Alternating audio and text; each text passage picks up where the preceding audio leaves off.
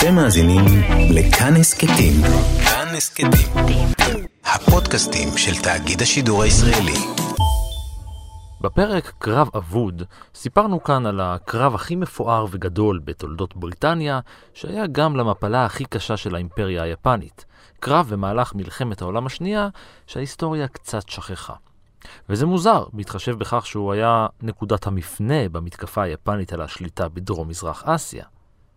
אם לא הקרב הזה, היפנים היו מפסידים במלחמה כמעט שנה קודם. הוא נמשך כמעט חודש במהלך מלחמת העולם השנייה, ולימים נודע כסטלינגרד של המזרח. ארבעה חודשים לאחר מכן התברר שזה היה ההפסד הצורם והגדול ביותר בהיסטוריה של יפן. אמנם הכוחות הבריטים איבדו יותר מ-16,000 איש, אבל הם הרגו יותר מ-60 אלף יפנים. אבל הקרב האבוד הזה, ההישג המפואר ביותר של הבריטים אי פעם בשדה הקרב, התרחש 48 שנים לאחר אחד מהקרבות ההירואיים ביותר של חיילי הכתר הבריטי מאז ומעולם, קרב בו 22 חיילים הדפו יותר מעשרת אלפים חיילי אויב, במה שנודע לקרב המאחז האחרון הגדול בהיסטוריה.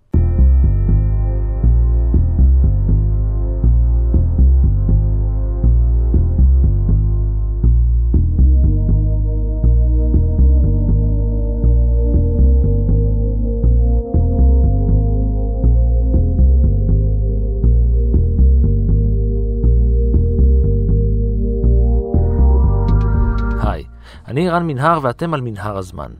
מדי פרק אנחנו מספרים לכם על מקרה שקרה בעבר מזווית שכנראה עוד לא הכרתם. העונה הזאת של מנהר הזמן מורכבת כולה מסיפורים שאתם, המאזינים, שלחתם. את הרעיון לפרק הזה שלחה לנו מילה ציון.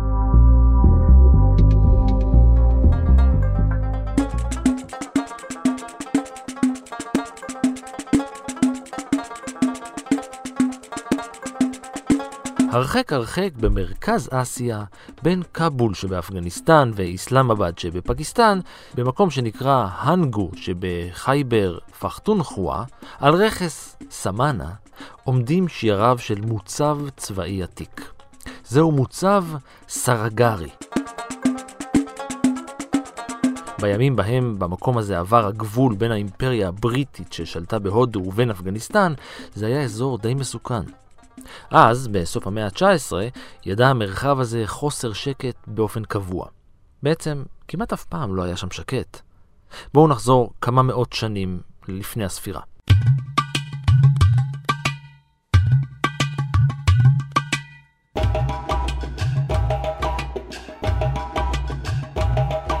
אנשי האשווקה ממלאים את המרחב המזרחי של אפגניסטן ומערב פקיסטן של היום. המקום בו חיו נקרא על שמם, אשווקה. משמעות המילה אשווה בסנסקריט היא סוס, וכנראה ששמם של השבטים נבע מעיסוק כלשהו בסוסים. אולי היו פרשים או רוכבים מיומנים, אולי פשוט גידלו סוסים. כבר מימי קדם נודע האזור כולו כביתם של שבטים שיודעים מה הם עושים בכל מה שקשור בגידול סוסים. אפילו היוונים העתיקים כינו את יושבי המקום כהיפסיוני, מהמילה היוונית לסוס. בכל מקרה, נראה שהמקומיים היו מומחים בטיפוח סוסי מלחמה. כי זה בדיוק מה שהם שלחו להילחם בכוחותיו של אלכסנדר הגדול כשהוא הגיע בדרכו לכבוש את הודו. אנשי האשווקה, האשווקנים, שלחו אלפיים פרשים, שלושים פילים ושלושים אלף חיילים וחיילות, אולם זה לא עזר להם. הם לחמו בעוז, בגבורה, באומץ ובנחישות. אחד ההיסטוריונים שתיעדו את האירועים בזמן אמת, ציין שהשווקנים העדיפו להיהרג בקרב אמיץ, מאשר לחיות חיים חסרי כבוד.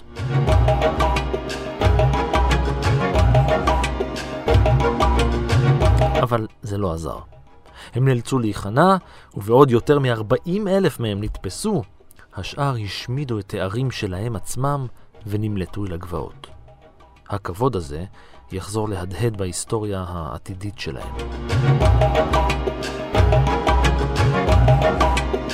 עם השנים הפכו האשווקנים לאפגנים או לפשטונים. הפשטונים זה סיפור שיש לו גם את ההיבט היהודי, הישראלי, את המסורות שקשורות בעניין הזה. זהו הסופר בן ציון יהושע, חוקר עמים ויהודים במרכז אסיה. הפשטונים אה, עצמם הם אה, בנויים על במסגרות שבטיות. והשבטים האלה, היום קרה דבר מאוד מוזר, שבפקיסטן, השכנה, יש יותר פושטונים מאשר באפגניסטן עצמה.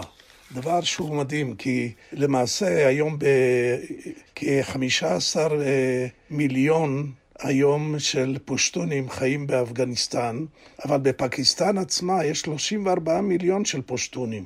זה דבר שהוא מדהים. בסך הכל כל האוכלוסייה היום של אפגניסטן מונה 36.6 מיליון אה, תושבים, ויש שם אה, בנוסף לזה טאג'יקים, עזרים, אוזבקים, טורקמנים ומיעוטים אחרים כמו בלוצ'ים, נוריסטנים, פמירים, ערבים, קירגיזים ועוד ועוד עממים קטנים. והפושטונים הם בעצם היו הכוח השליט ששלט במקום הזה, וכמעט 200 אה, שנה שהם עד היום הזה הם המושלים, למרות שמספרם הולך ופוחת במשך, ה, במשך השנים, אבל המלכים שקמו לאפגניסטן, כל השאים, כמו באיראן, גם כן שאה, הם אה, פשוט היו כולם מהמוצא הזה של הפושטו.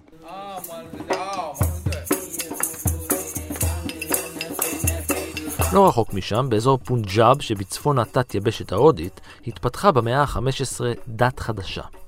הגורו נאנק, שנולד בשנת 1469, עשה לעצמו שם של ממש כשסייר לאורכה ולרוחבה של אסיה, הטיף ולימד קונספט חדש באזור, איק אונקר, אל אחד.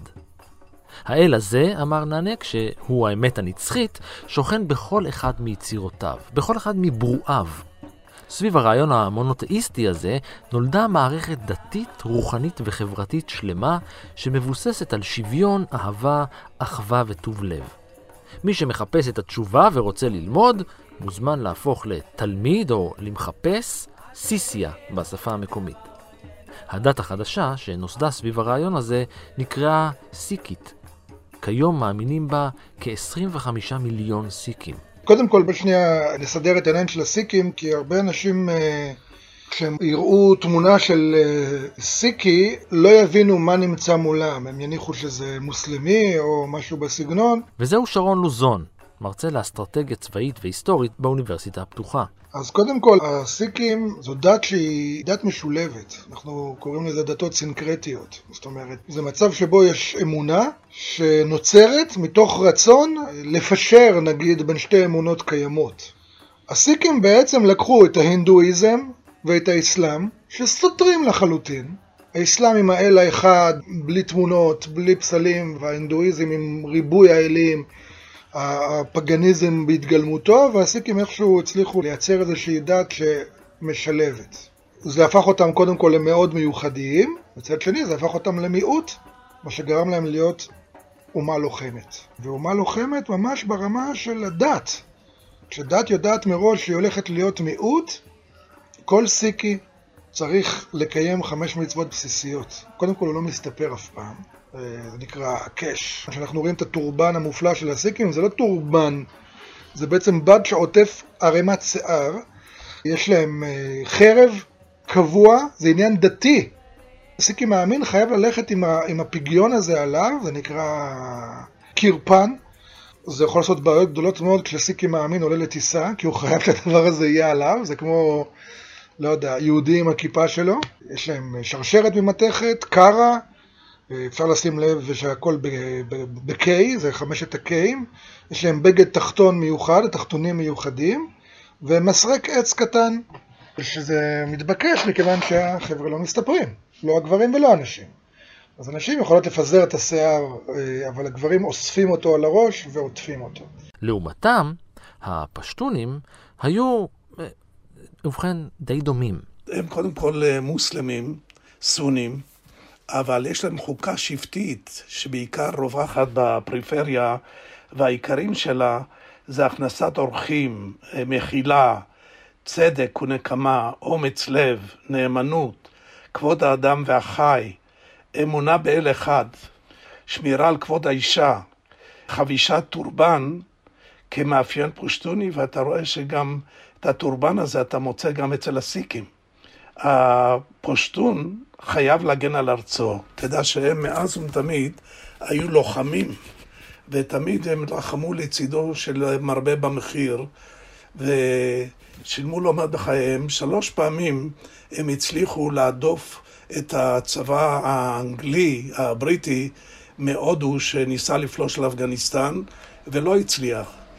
ותמיד השאירו איזה רופא לרפואה, כמו שאומרים, שהוא חזר וסיפר שכולם בעצם מתו בקרבות האלה נגד הפשטונים. שהם רואים את עצמם כצאצאים של השבטים העובדים.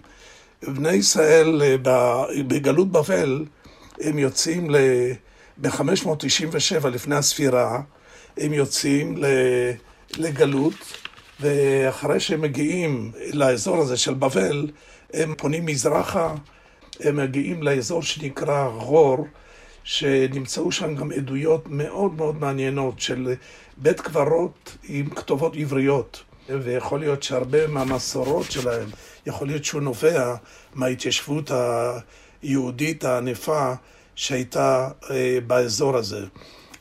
אחד השבטים הוא יוסוף זי. יוסוף זי זה בני יוסף, צאצאי יוסף. יש את השבט הפרידי, שהם רואים את עצמם כצאצאי אפרים. ואנחנו מוצאים, וזה לא רק עניינים של מסורות שהביאו אותם אה, יהודי אפגניסטן, אלא את המסורות האלה, אלה דברים שקיימים בכתובים, בכרוניקות, שכתבו אותם האפגנים.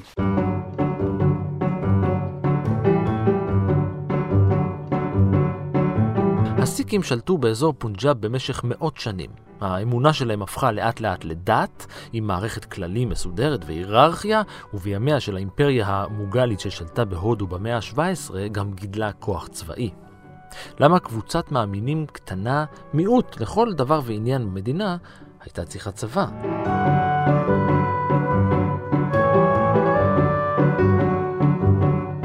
כי הסיקים התנגדו למדיניות של האימפריה המונגולית המוסלמית ששלטה בהודו באותה תקופה ורדפה קהילות וקבוצות דתיות קטנות בהודו. ההתנגדות הזאת, האופוזיציה שהסיקים היוו, גרמה למוגלים לחסל גורו סיקי אחרי גורו סיקי. הסיקים היו חייבים להגן על עצמם מפני השלטון והחלו להתחמש ולהתעצם והפכו לכוח של ממש.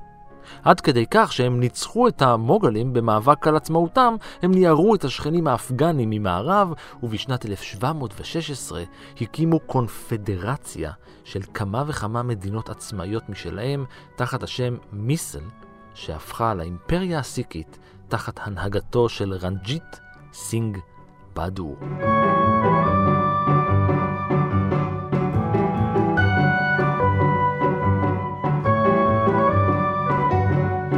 זה היה שיאה של הפוליטיקה הסיקית, והשלטון שלהם מתאפיין בפלורליזם, בשיתוף של נוצרים, מוסלמים והינדים בצמרת השלטון, בהפרדה של דת מהמדינה, ברפורמות צבאיות וכלכליות, ובשיאה הרחיבה האימפריה את גבולותיה, בין השאר, גם על חשבון שטחיה של האומה הפשטונית האפגנית.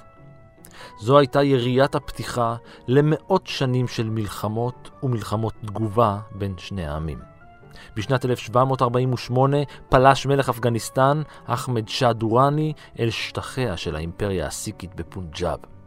במשך 50 השנים הבאות התנהלה לחימה עיקשת על השליטה בפונג'אב. בשנת 1800 הסיקים ניצחו, ובמשך 30 שנה דחקו את האפגנים עד שיצרו את קו הגבול המוכר כיום בין פקיסטן ואפגניסטן. בתקופה שמלחמות עם אה, שבטים אפגנים, אז הם נלחמו על הריבונות שלהם. ואז הגיעו הבריטים. ואחר כך הם מצאו את עצמם נלחמים עם הבריטים.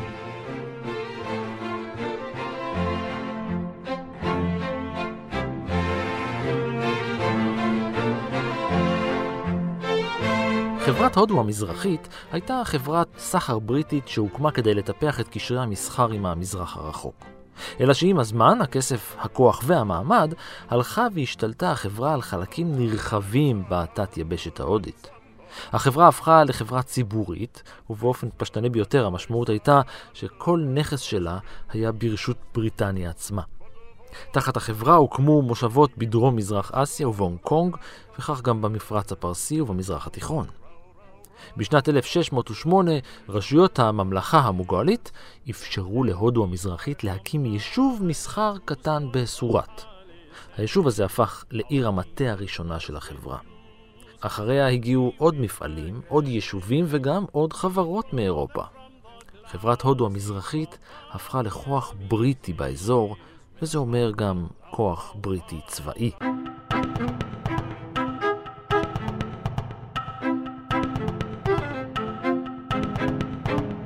הכלל הבסיסי בעסקים אומר שכשמישהו מפסיד, מישהו בהכרח מרוויח.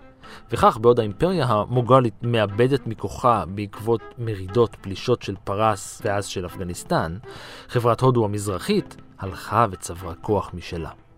היא ניצלה את ההזדמנות ובאופן רשמי הרחיבה את שליטתה ושטחיה ברחבי הודו כולה. עד אמצע המאה ה-19 חברת הודו המזרחית הייתה המעצמה הפוליטית והצבאית העליונה בדרום אסיה, וכל שטחיה היו מוחזקים עבור הכתר הבריטי. בשנת 1858 החליט הפרלמנט הבריטי על פירוקה של חברת הודו המזרחית והלאמת כל נכסיה ותפקידיה.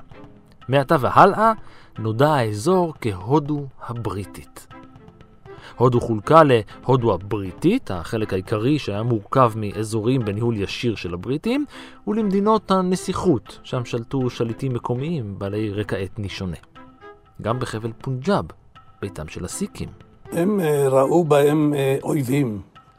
מי שרצה לגייס אותם ושילם להם כסף טוב, הם שירתו אותו בנאמנות כלוחמים והקריבו את חייהם. ומי שלא עמד בעסק הזה, הם נלחמו נגדו. כשאנחנו מדברים על האימפריה הבריטית, אנחנו לא מדברים על זה שחיילים בריטים החזיקו את כל האימפריה, ממש לא. הבריטים היו אומנים בשימוש בליווייס, מה שאנחנו קוראים, בכוחות עזר מקומיים. לצורך העניין, ככה, בשביל לסבר את האוזן, כשהבריטים, אחרי שהם הצליחו לעשות את הרפורמה, רק שנבין מה זה האימפריה הבריטית, באזור של הודו שולטים הבריטים באמצעות 66 אלף חיילים בריטים ועוד 130 אלף חיילים מקומיים ועוד 350 אלף חיילים בצבאות של ממלכות החסות. מה זה אומר? הבריטים לא באמת שלטו בהודו ישירות. כשאני אומר הודו בתקופה הבריטית, הכוונה היא להודו, פקיסטן, בנגלדש ומיינמר, סלאש בורמה של היום. זה הודו הבריטית. הדבר העצום הזה וכמובן הבריטים לא יכולים לשלוט בכל זה ישירות, הם שולטים בשימוש בחיילים מקומיים ובממלכות חסות. הם צריכים נאמנות. לאחר סיפוח הממלכה הסיקית על ידי הבריטים, הבריטים הבינו עם מי יש להם עסק. הפונג'בים בכלל והסיקים בפרט היו בדיוק מה שהצבא הבריטי צריך. חיילים לוחמים. אז הסיקים הצהירו אמונים למלך הבריטי וגויסו לצבא הכתר. הם נותרו נאמנים לו במשך 90 השנים הבאות. למה הם נאמנים לבריטים? מאותה סיבה שהבריטים מצאו נאמנים בכל מקום שהם היו בו בעולם. ההפרד ומשול הקלאסי. הבריטים ידעו למצוא, אם אני ארוץ למאה ה-20, כמו שהם מצאו בעיראק את האשורים ואת הכורדים ששיתפו איתם פעולה, הבריטים תמיד ידעו למצוא את המיעוטים שיהיו נאמנים להם כי בתוך ידיעה שאם הם לא שם, הבריטים הם בבעיה.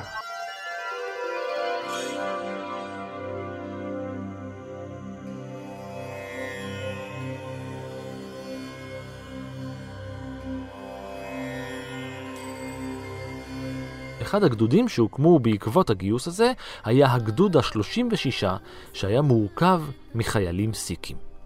זוכרים את היריבות ההיסטורית בין הסיקים והפשטונים? זוכרים שהסיקים דחקו את האפגנים עד לגבול המערבי המודרני של פקיסטן?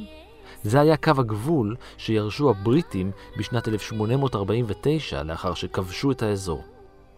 30 שנה אחר כך, המצב הסתבך עוד יותר כשהרוסים החלו להרחיב את גבולות הממלכה שלהם אל המזרח ואיימו על גבולות האימפריה הבריטית. וזה אומר החשש הבריטי מההשתלטות הרוסית, או ההתפשטות הרוסית דרומה. אנחנו מכירים את מלחמת קרים ב-1854, 56 וכן הלאה. זה בדיוק אה, אותו משחק גדול שנמצא גם בתת היבשת ההודית באזורים שאנחנו מכירים היום כפקיסטן, צפון הודו ואפגניסטן.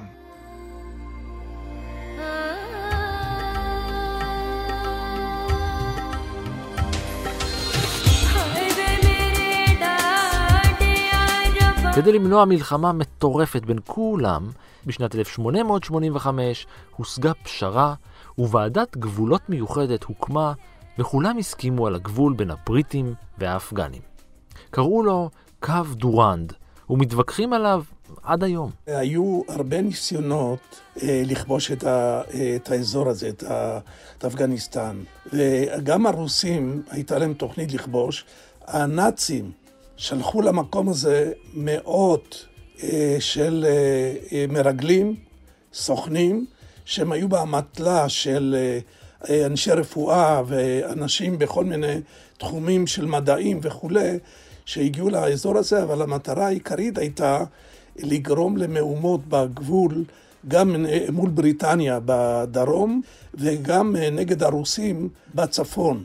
ולמעשה הפלישה של בריטניה ורוסיה לאיראן אה, במלחמת העולם אה, היוותה איום גם על האפגנים שחששו שמהפלישה הזאת שיכולים לכבוש את אפגניסטן והרוסים דחו את זה, כפי שאתה יודע, עד לשנות ה-70 שהם אה, כבשו את אפגניסטן. אנחנו כולנו יודעים שיש טליבן באפגניסטן, פחות יודעים שיש טליבן בפקיסטן, וזה אותו טליבן אגב. כי, כי אזורים שלמים בפקיסטן מה שמדיר שינה מעיני מנהיגי העולם, כי אזורים שלמים בפקיסטן לא נשלטים ישירות על ידי הממשלה, אלא על ידי גורמים אסלאמיסטים רדיקליים.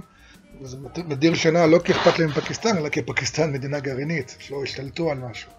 קו הגבול בין הודו הבריטית ואפגניסטן חילק את שטחי האפגנים, מה שהוביל למרמור וזעם בקרב השבטים שמולדתם חולקה. חוץ מזה שהציבו חיילים באזור, הבריטים נאלצו לשלוח משלחות צבאיות כדי לדכא את מרד השבטים. בעצם אפגניסטן לא הייתה חשובה לבריטים כאפגניסטן. לא היו בה משאבים, לא היו בה שווקים. הקולוניאליזם הקלאסי לא היה לו עניין בפק... באפגניסטן, מכיוון שקולוניאליזם קלאסי רוצה כוח עבודה, רוצה מחצבים, רוצה שווקים. אפגניסטן הייתה חשובה כדי לבלום את, את ההתפשטות דרומה של האימפריה הרוסית, של הצארים הרוסים.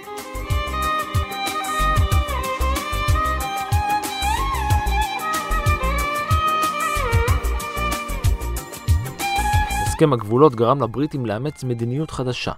הם כבשו שטחים שהיו מיושבים על ידי שבטים מקומיים ושמרו על נוכחות באזור. כך למשל, שילמו הבריטים לאנשי שבט האפרידי על מנת לשמור על הסדר והשלום במעבר חייבר, ואפילו הקימו כוח צבאי מקומי. ככה עשה גם סר ויליאם לוקהארט, שיצא בשנת 1891 אל רכס הערים סמאנה, כדי להכיל שם את השלטון הבריטי. המטרה הייתה לבנות כמה מוצבים גבוהים ולסלול אליהן דרכים. סמוך להם הוקמו עמדות קטנות יותר, אחת מהן על יד הכפר סרגרי. זו הייתה העמדה החשובה ביותר, שכן היא נראתה משני המוצבים העיקריים, וניתן היה לשלוח ממנה אות באמצעות אור ולהעביר מסרים מעמדה אחת לשנייה. מעין עמדת קישור בין שני המוצבים, בימים בהם חוטי הטלגרף על הקרקע היו נחתכים ללא הרף במעשי ונדליזם מכוונים של המקומיים. החיילים שנשלחו לשרת בסמנה היו חיילי גדוד 36 הסיקי שנפרסו על הרכס בינואר 1897. 168 חיילים במוצב אחד, 175 חיילים במוצב השני, 37 בעמדה אחת ו-22 בשתי עמדות נוספות. בסך הכל 402 איש. באוגוסט, 16 שנה אחרי תחילת הכיבוש הבריטי, שבט האפרידי החליט שדי. המטיף הפופולרי מולה חאדה הכריז על ג'יהאד כנגד הבריטים. האפרידים גייסו למלחמת הקודש שלהם את השכנים מחמולת אורקזאי והחלו לצעוד אל עבר הגבול. הם התקרבו לרכס סמנה ולסרגרי.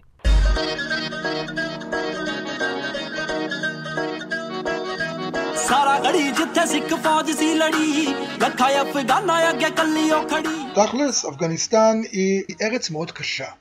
היא ארץ מאוד קשה, מה שהופך אותה למקום קלאסי לגרילה. למלחמת, ללוחמת גרילה. ולוחמת גרילה זה לוחמה שבה הצבאות הסדירים, החזקים והגדולים ביותר כושלים, בזמנו דיברנו פה בתוכנית על אה, מלחמת הבורים וקצת הרחבנו את הקונספט והמושג של גרילה, אבל גרילה לא חייבת להיות ביערות ובג'ונגלים כמו שאנחנו בדרך כלל מדמיינים את זה. גרילה הררית או גרילה מדברית היא קשה ונוקשה אפילו יותר, מאוד לא סלחנית. הצבאות הגדולים בעולם אה, אה, מתו מצמא במקומות שכאלו, לכן קשה להחזיק במקום הזה. א', זה ארץ שרובה ככולה מדבריות, והדבר השני, הגובה של ההרים מגיע עד ל-7,000 מטר, ולמעשה מי שלא רגיל לחיות בגבהים האלה, מת. והרבה כובשים שהגיעו לאזור הזה שילמו בחייהם. ההתקפות הראשונות התרחשו בשלושה ובתשעה בספטמבר 1897. הן נהדפו בלי הרבה קושי, וכוח סיוע נשלח לעמדת האיתות בסרגרי. עכשיו היו שם שלושה קצינים ושמונה עשר חיילים. בתשעה בספטמבר נשלח סיור לפסגה הגבוהה ביותר של רכס הערים, וחזר משם עם דיווח מדאיג. כוח של שבטים מתאסף ליד חאן גרבור. למחרת הגיע דיווח נוסף. מדובר ב-25 אלף איש. ההערכה הייתה כי איחוד של שני השבטים יכול להוות כוח של 40 או 50 אלף איש, וסך כל הכוחות בכל פונג'אב מנו פחות מ-35 אלף חיילים.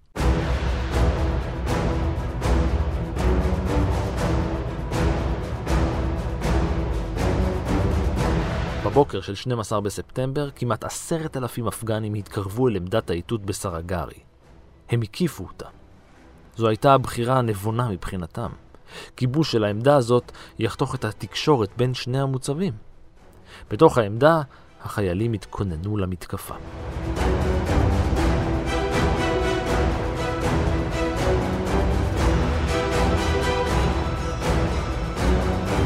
בשעה תשע בבוקר הפשטונים התקיפו, אולם הם נאלצו לסגת לאחר שהסיקים הצליחו להרוג כמה עשרות מהם.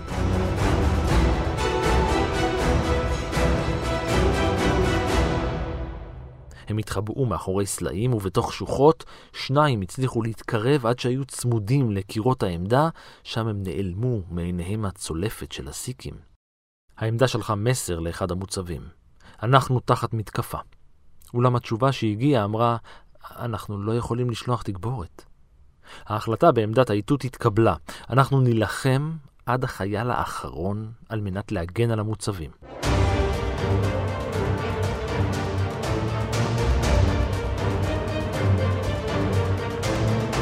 חבויים מעיני הסיקים, האפגנים החלו לחפור מתחת לקירות העמדה. באחד המוצבים היה מי שזיהה את החופרים, אולם הוא לא הצליח להעביר הודעה לאנשי המוצב. אפגנים אחרים הציתו שיחים כדי ליצור מסך עשן בעוד הם פורצים קדימה. הם ריכזו את הירי שלהם בדלת הכניסה.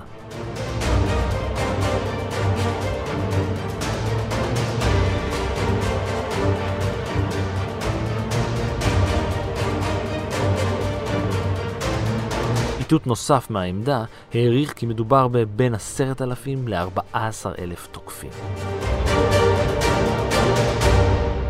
עד הצהריים נהרג אחד החיילים בעמדה ואחר נפצע.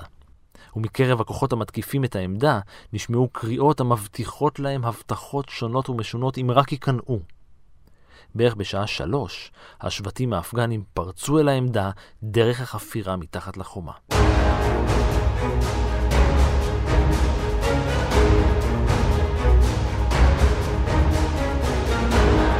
הם נתקלו באש הסיקים ונפלו מתים.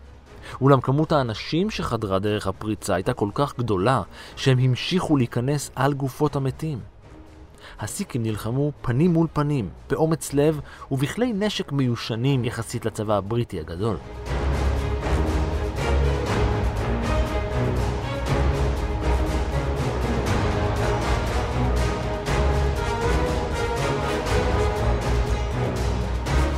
מפקד הכוח המגן הורה לאנשיו לסגת אל פנים העמדה. בעוד חייליו ממלאים את הפקודה, הוא נותר מאחור ונלחם בפרץ האפגנים שהתקרב אליו. הוא לא עמד בזה כמובן, ונהרג.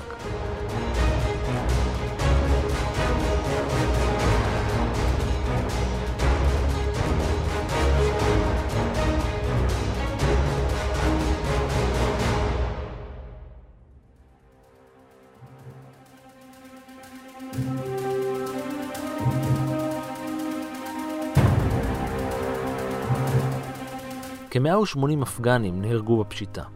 כל החיילים המגינים על העמדה, גם הם נהרגו, פרט לאחד.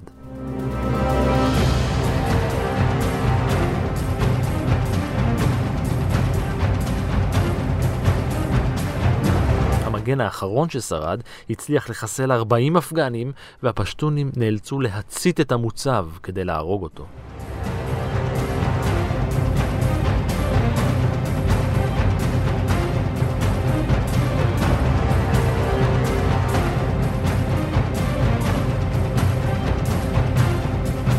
בשעה שלוש וחצי, שש שעות לאחר שהתחילה, נגמרה הפשיטה על העמדה בסרגרי.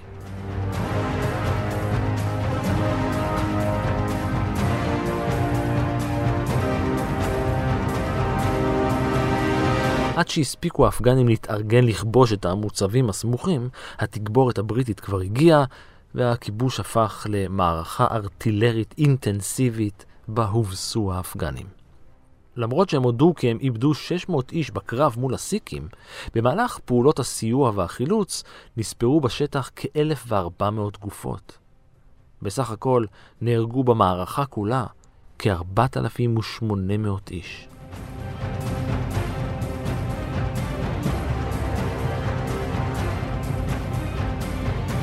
בוא נאמר ככה, הרבה מהקרבות ההיסטוריים המפורסמים שגדלנו עליהם או למדנו אותם כמיתוסים אה, או כמשהו כנתון, אנחנו לא ממש יודעים מה קרה שם, ובאופן מפתיע זה גם נכון לגבי קרבות במאה ה-20. חטיבות שלמות הושמדו על ידי הפושטונים, השבטים הפושטונים, הם היו לוחמים מדורי דורות. ושים לב, הם אה, לא לחמו עם כלים, עם תותחים. אחר כך הם אימצו לעצמם תותחים שלקחו שלל. היו להם רובים מאוד מיושנים, והאנגלים באו עם נשק יחסית לאותו זמן מאוד מתקדם, ובכל זאת הם אנשים שלא פחדו מהמוות.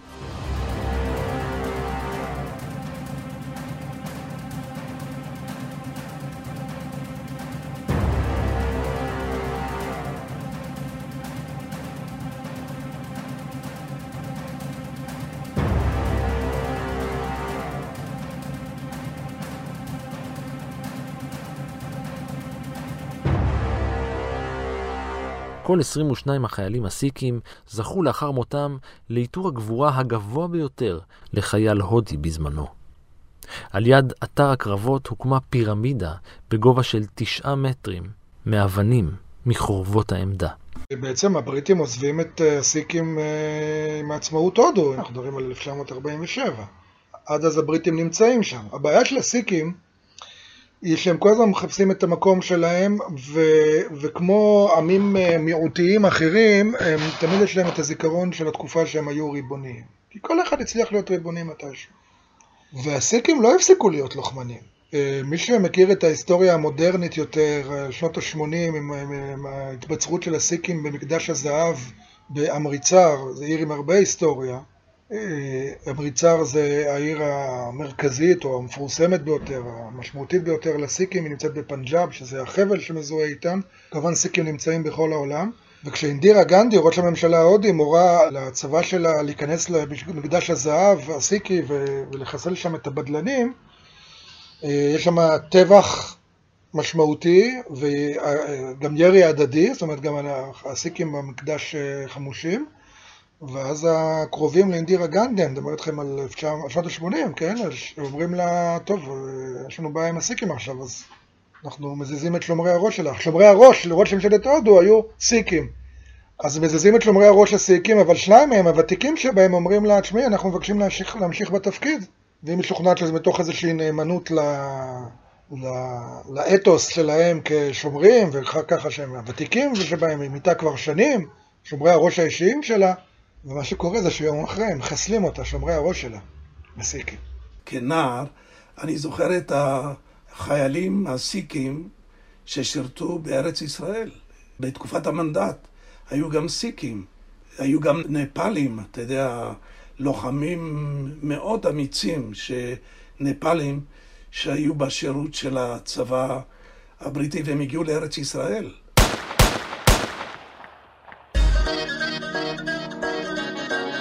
ב-47, כשהודו אה, הייתה מלחמה בין האינדים לבין המוסלמים, והודו חולקה בין אה, שתי הקבוצות הדתיות האלה, עד אז הסיקים, אני מניח שהם אה, שירתו בצבא הבריטי. ברגע שהצבא הבריטי עזב את הודו, אני מניח שאז נפרדו דרכיהם.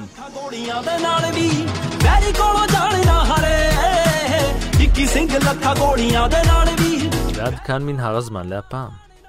תודה לבן ציוני יהושע ולשרון לוזון. תודה גם לאור מנהר שעמד על המשמר והיה על ההפקה, ולאייל שינדלר שחדר אל המוצב והיה על העריכה.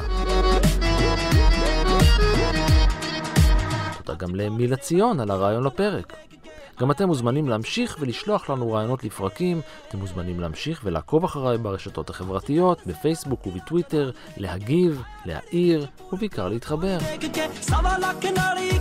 עוד סיפורים מההיסטוריה ופרקים אחרים של מנהר הזמן מחכים לכם כל העת באתר שלנו, באפליקציה כאן, בכל יישומון הסכתים אחר וגם בספוטיפיי. אני רן מנהר, נשוב וניפגש בפרק הבא.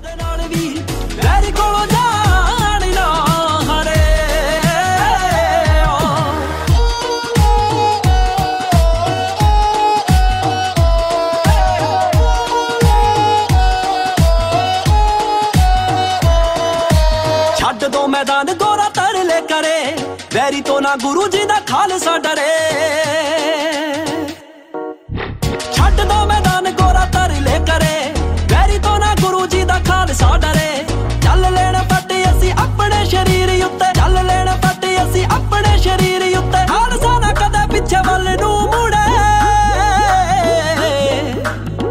ਸਿੰਘ ਲੱਖਾਂ ਗੋਲੀਆਂ ਦੇ ਨਾਲ ਵੀ ਵੈਰੀ ਕੋਲੋਂ ਜਾਣ ਨਾ ਹਰੇ ਇੱਕੀ ਸਿੰਘ ਲੱਖਾਂ ਗੋਲੀਆਂ ਦੇ ਨਾਲ ਵੀ ਵੈਰੀ ਕੋਲੋਂ ਜਾਣ ਨਾ ਹਰੇ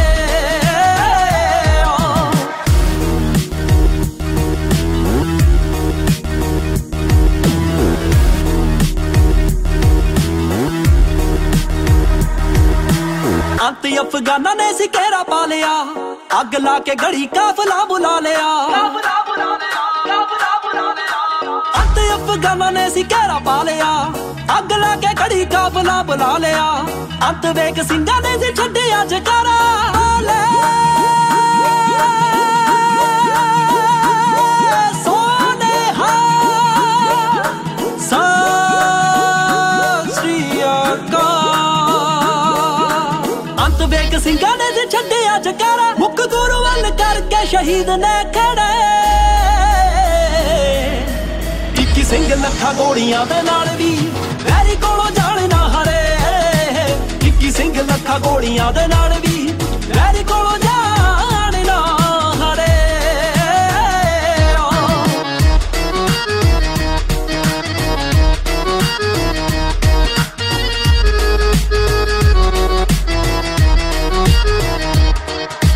ਖੰਡੇ ਵਾਲੀ ਧਾਰੀ ਉੱਤੇ ਚੱਲੇ ਸੀ ਉਹ ਸੂਰਮੇ, ਸਾਰਾ ਘੜੀ ਵਿੱਚ ਜਿੰਨਾ ਪਾਏ ਸੱਚੇ ਪੂਰ ਨੇ